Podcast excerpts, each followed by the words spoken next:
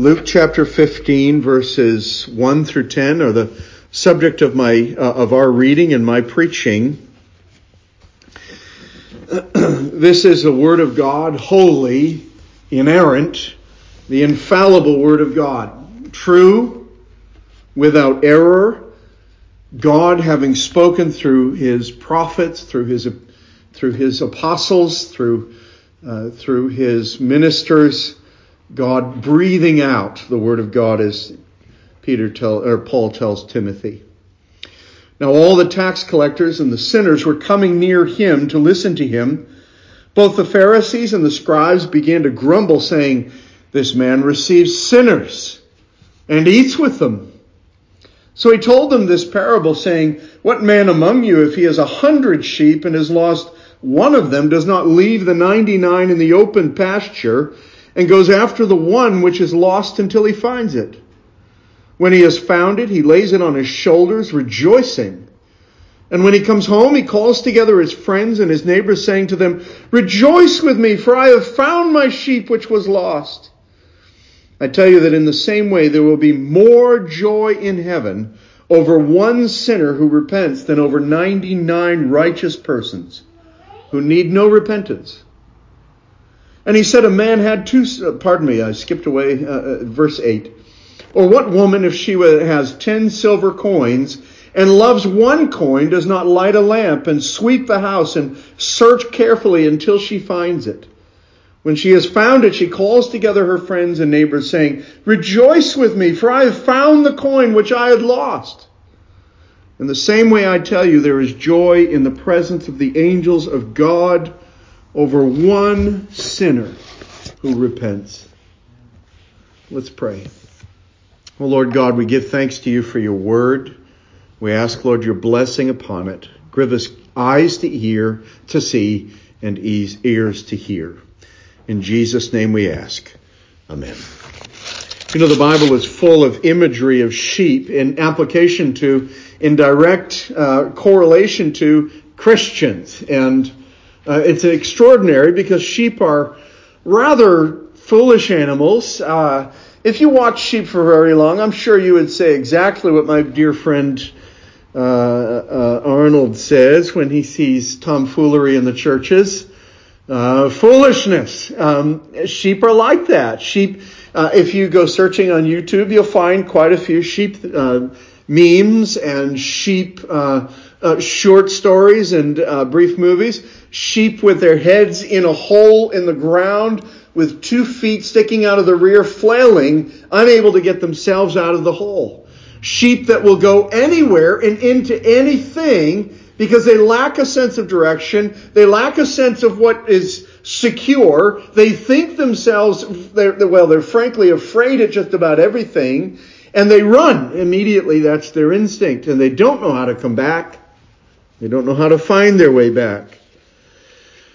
But that's you and me. As Christians, we're sheep. And in so many different ways, we are sheep. And I'm so thankful that we are sheep, because we're told in Scripture that there is one great shepherd. And the great shepherd knows his sheep. This passage is about the love of our great shepherd for his sheep. That means you and me. In our immediate context, in chapter 14, verse 13... the Lord Jesus has been ministering. There is a dinner, and he tells the person who has brought to effect the dinner, he says, "Look, when you give a reception, invite the poor, the crippled, the lame, the blind, and you will be blessed." The poor, the crippled, the lame, the blind. No one invites such persons to a party. No one makes a party out of such persons. You invite the beautiful, the restless, the young, the glorious, the attractive, the fun, the zippy, the entertaining. You attract those who will attract other people based upon external qualities. That's what you do. But Jesus says, no, you invite the poor, the crippled, the lame, and the blind. And here in this chapter, we see precisely the Lord Jesus doing that very thing. We see also in our immediate context, in the dinner, he is He is railing against those who had come to the dinner seeking honor and sitting in places of honor and in need of being moved down because, in fact, they've chosen a place of honor a little higher than their typical station. And that's typically what we do, isn't it? We all think that we are just a touch more attractive than we really are. We think that our hair is just a little touch better than it really is. We believe we deserve just a little bit higher than what we actually do deserve. We overestimate, in other words, before I get in trouble, we overestimate ourselves. We do. We overestimate ourselves. I overestimate myself. How's that? And we underestimate what we think we deserve. And so what we see here is Jesus telling those who would claim an honor for themselves, sit in a lower position and be lifted up, rather than sitting in a higher position beyond you, and thus being subject to being moved down. Well, there are extraordinary statements at the close of chapter 14 as well that have an immediate bearing on our context as well. Jesus has said, look, you need to consider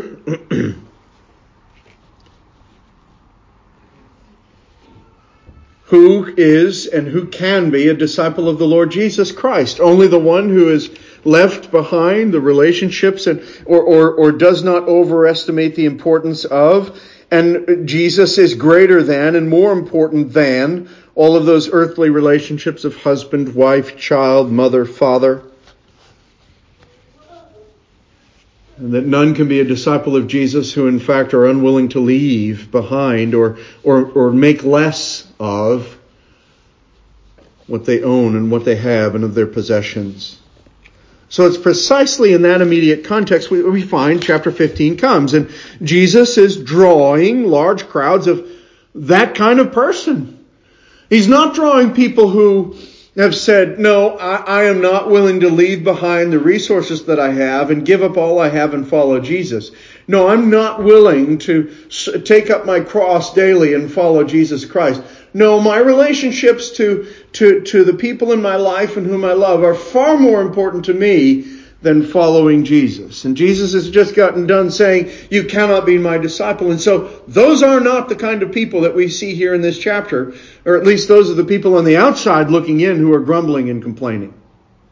But the ones who are drawing near to Jesus are those like Levi, who becomes Matthew, an apostle of Jesus Christ. What did he do when he came to Christ? Christ was willing to teach him, to sit and eat with him. He threw a great reception. And who did he invite? The great and the most powerful of his society? No. He invited his fellow tax collectors to come. Fellow sinners. And they came. And he said, Jesus is speaking to me and he will speak to you. You see, no one in Jewish society would speak to him. Jesus is drawing these individuals, and society hated tax collectors. Notice they're listed first. Now, all the tax collectors and the sinners, they don't just have the distinction of being sinners. They are worse than sinners. You see, what happens with the tax collectors is that they would draw up a contract with the Roman Empire, give a bid for a particular lucrative taxing station on a road, in a city, at a gate. And they would be responsible to raise a certain quota of taxes. But they were also allowed the freedom to extract greater taxes based upon their own manipulation and extortion, frankly. So that's what they did. And so once you'd paid your obligation to the Roman Empire, the tax collector would say, I noticed that you've added on to the back of your home. What a lovely addition to your dwelling. There is, in fact, a tax for such an enterprise. Apologetically, I must state it, but I'm so sorry you have my sympathies, but, oh, you've never heard of this tax before? Well, it's a new one, and you have to pay it, or, in fact, the Roman authorities will and be sent to your door. And that's how it was done. And so tax collectors serving the Roman Empire would extract more than what they had a right to. And everyone hated them. And if we could compare them in any way to anything contemporary, we would say an abusive and extortive IRS. agent. That's who they are. I don't know about you, but I really don't want to have lunch with an IRS agent in my home. They'll take a look. They'll look around and say, maybe we should take a second look at your taxes. I'd be deathly afraid of that. When I was audited this last year, I was thankful I was on the phone and not in person.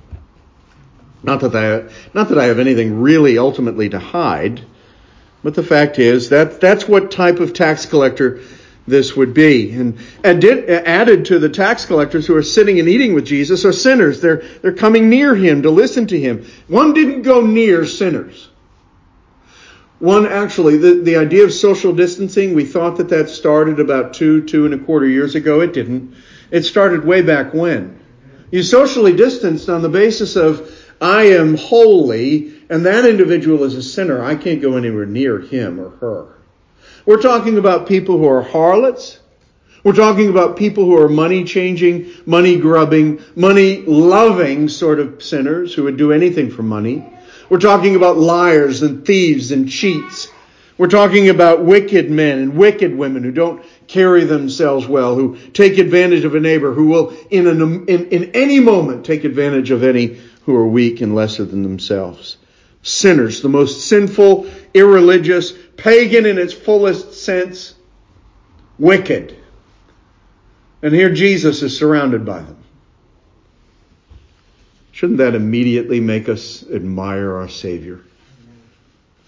What a glorious Savior! He's not so high and lifted up, although he is. He's not so high and exalted that he will not come and embrace sinners, nor give himself body and blood for them. Well, they're drawn by the Master's teaching, and his teaching is extraordinary, not the least of which is, first and foremost, at the very least, that he is willing to speak with them, sit with them, eat with them. It's extraordinary. No one else in society would. They had been cut off from being ever even within the hearing of the Word of God. They were cut off out of the religious system that they were a part of. And so Jesus, in the midst of this setting, hears the Pharisees and the scribes, knowing what is in their heart, as Luke has said in previous places, began to grumble, saying, "This man receives sinners and eats with them." I'll tell you, not on the same basis of sin or anything else, but my dearest and best and closest and most loyal friend was not a seminary student back when I was in seminary, was not a fellow seminary student. It wasn't at all. It wasn't someone from the church that I was serving. It wasn't my mentor in pastoral ministry. It was another man who was a believer, a Pentecostal, who spoke in tongues, who didn't have a good tooth in his head, who had 17 dogs, who lived in a trailer out in the woods, who was the most beautiful, wonderful person I've ever known. At the very least, I think all of you are quite beautiful and wonderful too, but at least at that stage in my life, that was what I thought of that man. He was the most wonderful friend in times of need. And God has given me many friends over the course of my life, but in those 5 years, in a lonely time in pastoral ministry, working my way through seminary, up to my neck in studies, as well as working full-time and new babies, and it was an overwhelming time. And there were times of deep and great affliction and of sadness and of sorrow. But Billy Waltman was my best friend in that day. And what was lovely about him was that he loved the Lord. Anyone else would look on the outside and say, "Who is this guy?" In fact, I did it first. I hired him to put in some carpets for me in a house that I was renting, and I didn't think much of him. I didn't like him at first. I've told Billy this. I've been honest with him, and I told him, "Bill, I didn't like you at first, and I didn't like how you were giving me directions about doing what I was doing while I was working on the house with you." And he said, "Well, that's all right, partner." In his gravelly voice, he said, "I didn't much like you either." And I loved him for his honesty, and we had a lot of fun together, and we worked for many years together. But what was most extraordinary about him was his love of Jesus his willingness to pray for me, his faithfulness. I love that man, and I love how he loved Jesus. You see, Billy was, in some ways, because of his circumstances, very much like what the world casts out. The world casts out, and we write off people, don't we, on the basis of appearance? We take one look at people and we either write them off or we embrace them because of a perceived sense that they can in some way make us look good, or that they like what we like, and thus we'll feel good being around them because we like similar things. We have shared interests. Or we reject a person based upon any one of a number of criteria. And that's what the Pharisees have done. They have lost a sense of grace. As they looked at these sinners and tax collectors, they did not look at them with the potential that God could be gracious to them. They looked at them as wicked sinners, unlike themselves. They also forgot that they themselves were exalted in their own position because of grace as well.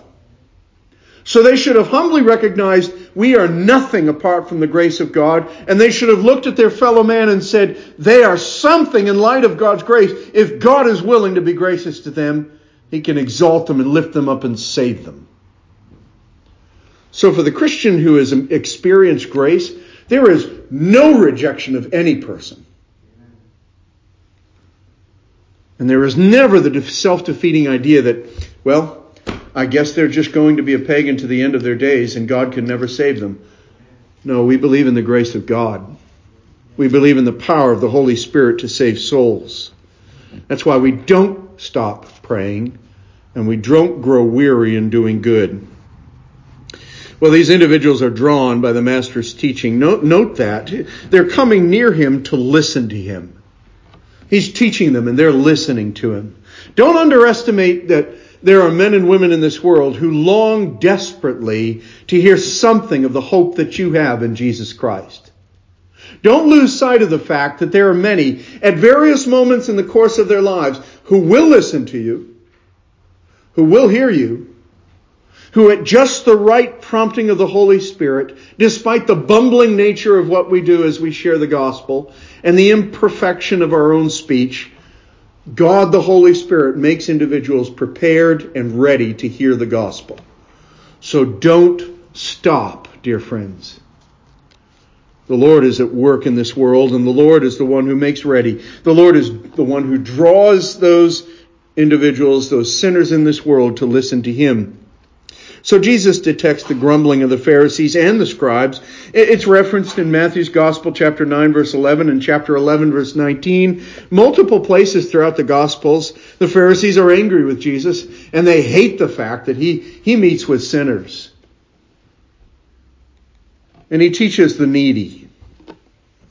And Jesus knows this. And so, in light of this, he will share three parables in this chapter, and they are extraordinary. The parable of the prodigal son, the lost coin, and the lost sheep. And the first, our intention this week is to cover the first of those two parables, the lost sheep and the lost coin.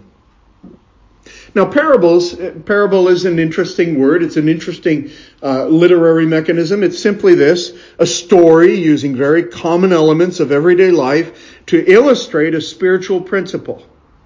And so here is a provision of pictures in story in order to present the hearer with a heard and seen sense of the truth. Oh, now I understand what the kingdom of God is like. Now I understand what the Lord Jesus is saying here. It's so helpful when we are given such pictures. What a wonderful Savior who is willing to speak to us in baby talk. Because I need to hear in baby talk. Sometimes that's all I understand. What accommodations our God makes to us in all of his glorious perfections, where he doesn't simply say, listen to me and it's your problem to discern what I'm saying, but rather who speaks down into our difficulty and understanding and says, look, I'm going to explain this to you in a story.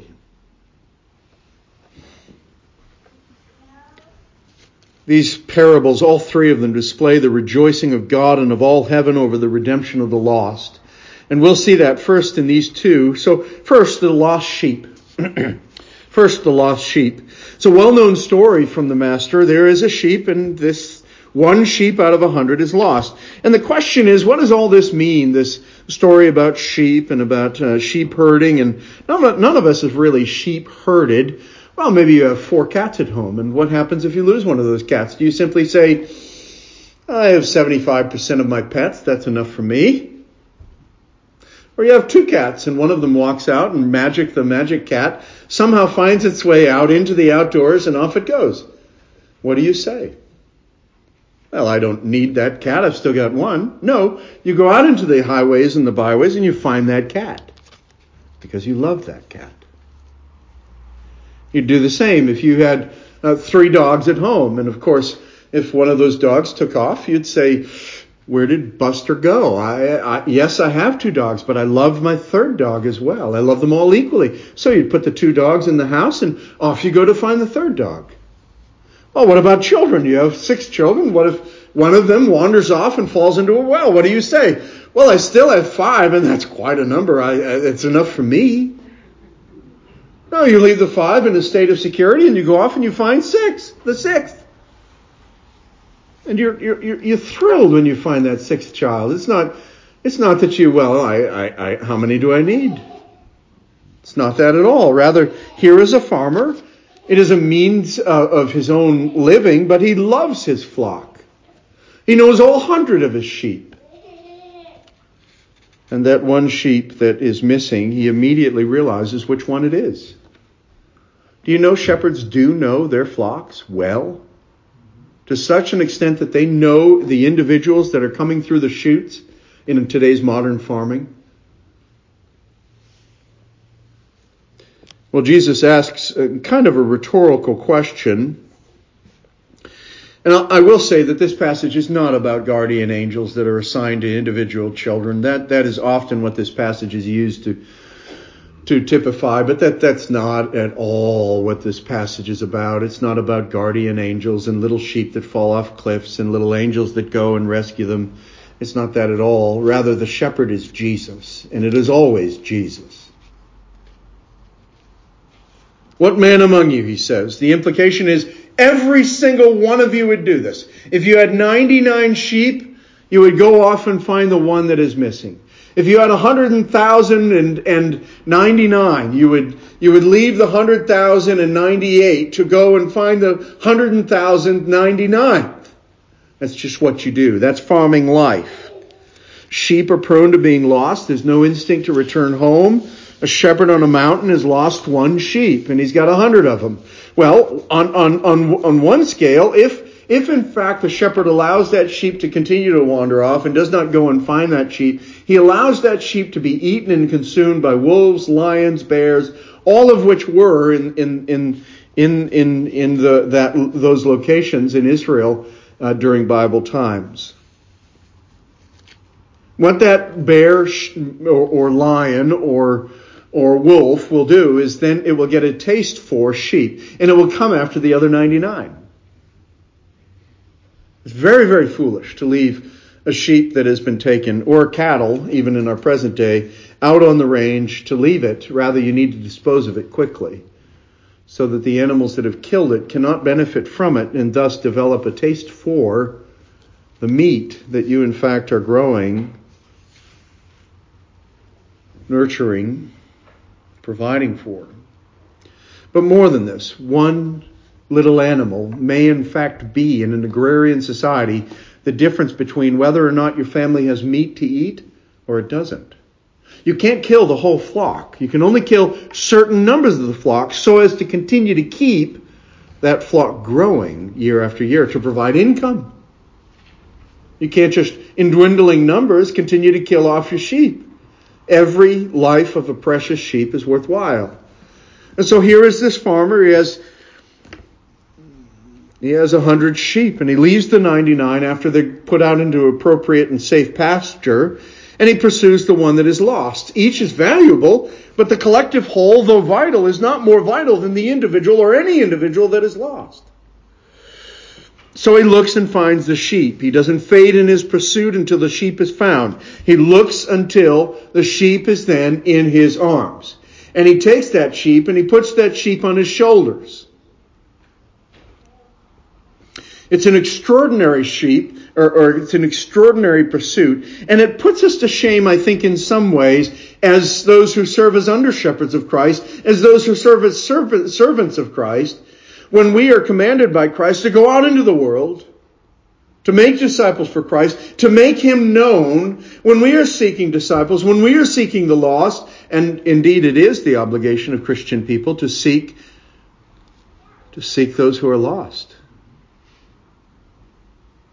to winsomely and graciously, kindly, and with love to share the gospel with our loved ones, to look for other opportunities to share the gospel with our neighbors, to be ready to give an answer for the hope that we have as we are in the bank or in the convenience store or getting gas and someone has a question for us or doesn't have a question. Or maybe they have this bumper sticker on their car that causes you to have an opening for the gospel right then and there. Or maybe you're with a coworker and they're talking with you over lunch and telling you, I've just gotten through the holidays. I hate the holidays. It's such a lonely time for me. I just don't have much of a life. God forbid we should never say, well, let me tell you about how to have life and how to have life abundantly.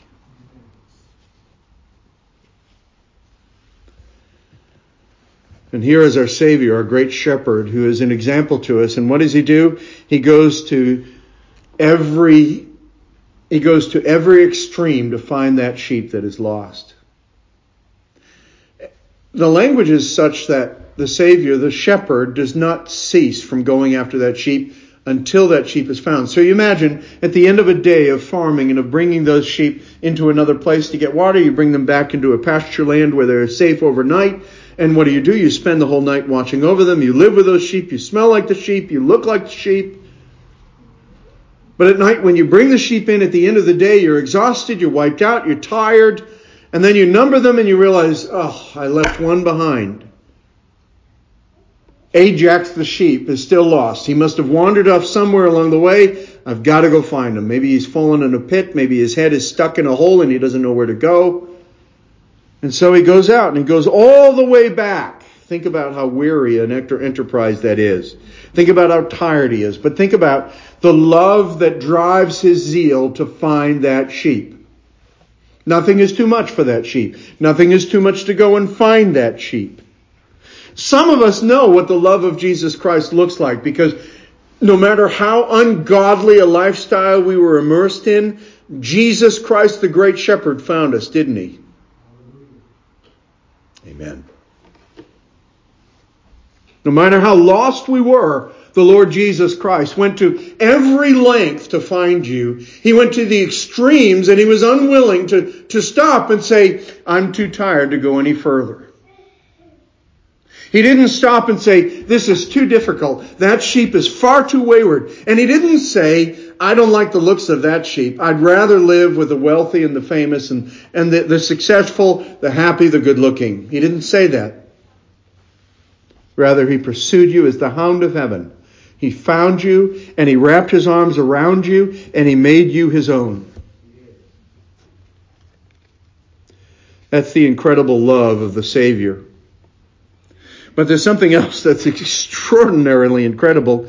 Jesus says in verse 7, I tell you in the same way, and he says the same in verse 10, there will be more joy in heaven over one sinner who repents than over 99 righteous persons who need no repentance. Now, I'll get back to the joy, but let me. There's strong emphasis on the idea that there is joy over the sinner who repents. But let me explain something here. There's one provocative statement in verse 7. The 99 righteous persons who need no repentance. Jesus is not saying with the audience that's listening to him and observing him, and frankly in verse 1, grumbling. Jesus is not saying, you don't really have any need of me.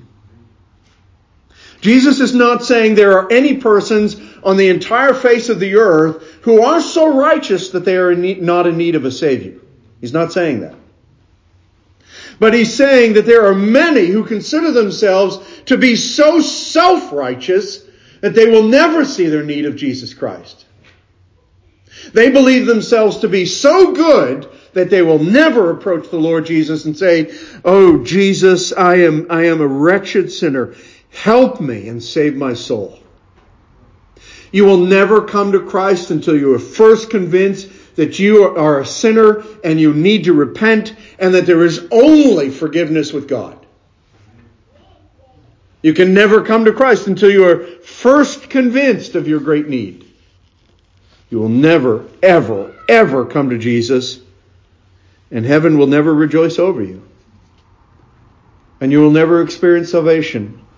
You will never have the promise of eternal life until you repent over your sins. And repentance is the idea that you and I, men and women, boys and girls, come to a conviction over our sins. We come to a conviction over three things really. One, that we were born in original sin. That when Adam sinned, we too sinned. And that in him, we sinned. And his sins count as a penalty against ourselves. So that even if we never sin in the course of our life, which is an impossibility, we are guilty before a righteous and holy God.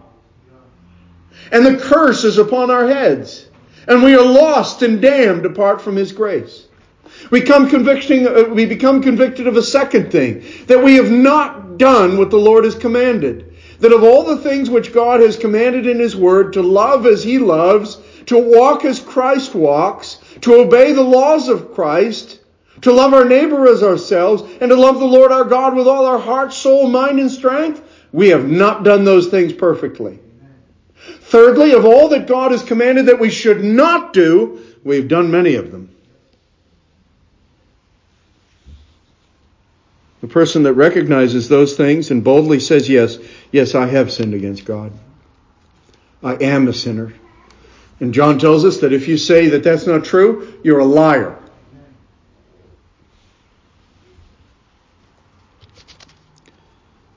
And so if you've detected your need of Christ, and you repent of your sins and you turn to Christ to be saved, you will be saved. There are a couple of extraordinary positions or words here, even in Luke's Gospel in chapter 16, verses 14 and 15. What Jesus is referencing with regard to those persons who don't need to repent are those who think they don't need to repent, those who believe that they are righteous before God. Chapter 16, verses 14 and 15 says, "Now the Pharisees, who were lovers of money, were listening to all these things." It's extraordinary, I think, when Scripture points out to exactly what their problem is. They didn't love Christ because they loved money. The Pharisees, who were lovers of money, were listening to all these things and were scoffing at him. And he said to them, "You are those who justify yourselves in the sight of men. But God knows your hearts. For that which is highly esteemed among men is detestable in the sight of God." The love of money. He also says something, Luke also records for us in chapter 18, verse 9. "And also he told this parable to some people who trusted in themselves that they were righteous and viewed others with contempt." You see, that's the spirit of the 99 who think that they are in fact righteous. And we are told in this passage that all heaven rejoices not over them who are self-righteous, but over the one who is convicted over his or her sin and comes to faith in Jesus Christ. Unspeakable joy. That's what's in view here. There will be more joy in heaven over one sinner who repents. In verse 10, "In the same way I tell you, there is joy in the presence of the angels of God over one sinner who repents." When one sinner repents, there is joy in heaven in the very presence of God the Father. The cherubim and the fantastic beasts with faces of eagles and of man and of bears and of lions, these extraordinary beings who move without movement and minister and do exactly what God, our awesome God, says in any given moment. They are the individuals who are rejoicing. Oh, joy! Because someone has come to faith in Jesus Christ. God be praised. Jesus Christ be praised. Eternal Son of God, we rejoice in you. That's what heaven does over a sinner who is saved. It's extraordinary. Over one who recognizes his or her need of Jesus, even if for that individual is a child. The whole heaven rejoices. The religious of the world are busy self-justifying themselves before God and their self-perceived goodness, but all heaven rejoices over the salvation of a sinner. Shouldn't we long to see all heaven rejoicing at the salvation of men and women with whom we come in contact with? Shouldn't we be praying and pleading with God to save our loved ones?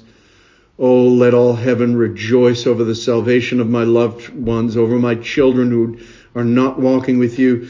Oh, God, move all heaven and earth to save my loved ones, my co-workers.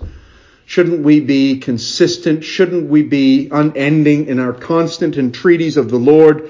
Lord, save him. Lord, save her. Lord, work. Lord, move and amongst their intellect and grant them a sensitivity of heart. Holy Spirit, open their eyes. Remove the scales from their eyes and unstop their ears. Let them hear. Let them see. Let them believe. The Lord Jesus is the shepherd, and this is what he does with lost sheep. And I'll tell you, what's not in view here is the idea that in some way the Lord Jesus is pursuing people who have rejected himself. It's about the Lord Jesus pursuing lost sheep. Now that includes two different things. One, men and women who are not, and boys and girls who are not yet believers, but who are numbered amongst God's elect, who will come, who Christ pursues and will bring to salvation. It also includes those who are in the church, and who have left the Lord. Those who have been caught up in error. Those who have embraced sin. And perhaps that's you this morning. Perhaps that's me. The Lord Jesus is a good shepherd who pursues lost sheep. John 10:14 says, I am the good shepherd. I know my sheep, and my sheep know me. Just as the Father knows me, and I know the Father, and I lay down my life for the sheep. I have other sheep that are not of this sheep pen. I must bring them also. They too will listen to my voice, and there shall be one flock, one shepherd. Isaiah chapter 40, verse 11. This is not a new concept. He tends his flock like a shepherd. He gathers the lambs in his arms and carries them close to his heart. He gently leads those who have young. I'll tell you, these passages and this passage this morning are giving us just the slightest glimpse of the heart of God. This is the heart of God here in this passage. Jesus is the one who pursues the sheep. And when he finds his lost sheep, what does he do? He doesn't boot them in the rear end and say, on the way back. He doesn't beat them with a rod. He picks them up, he puts them over his shoulder and says, come. Your mighty shepherd has carried you when he conquered you and he made you his own. There will be many times in the course of your life when he will put you upon his shoulders and carry you back. Because oftentimes, dear friends, we go astray. We often don't know, we don't understand how we need to turn around, and we don't know the way back sometimes. Sometimes we are so caught up in our sins or so convicted about some sin that we have grievously committed yet again, and we just don't know how to come back. Look to Jesus and say, Jesus, take me on your shoulders, but don't let me go. He rejoices over you, and he has spread his love over you. He is enthusiastic in his love for his own.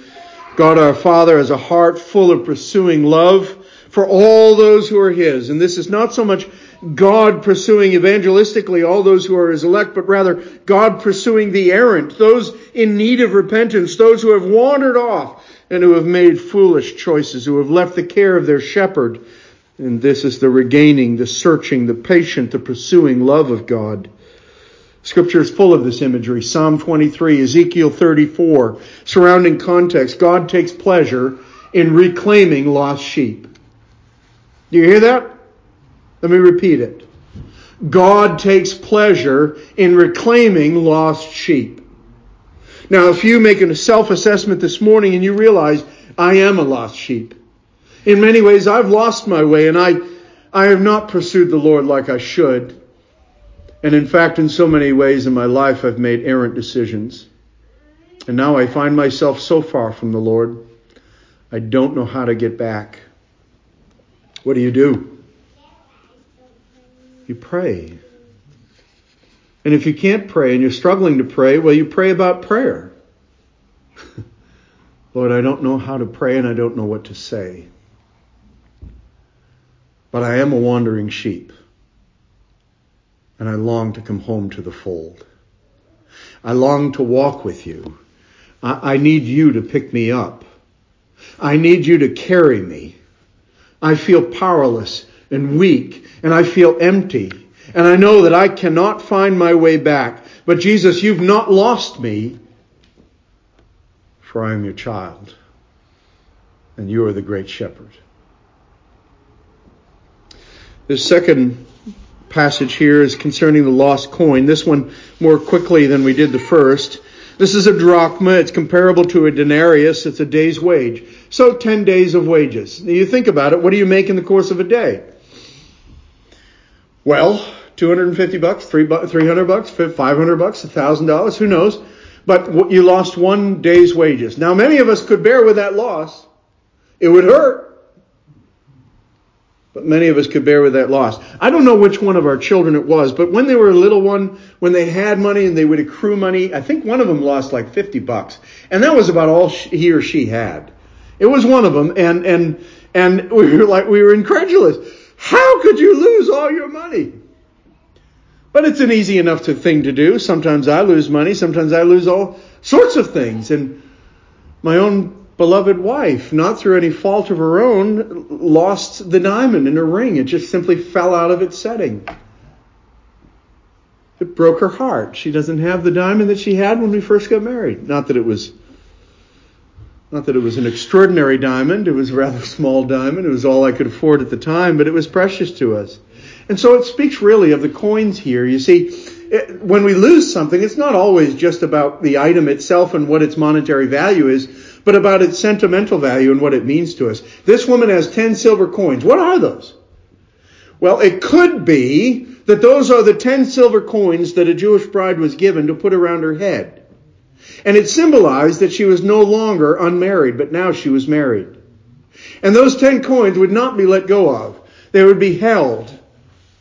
And so they were precious. They were of far greater worth to a woman then in fact the one coin that, well, I had 10 coins and now I've got 9. I'm a little less rich, but I can make it up.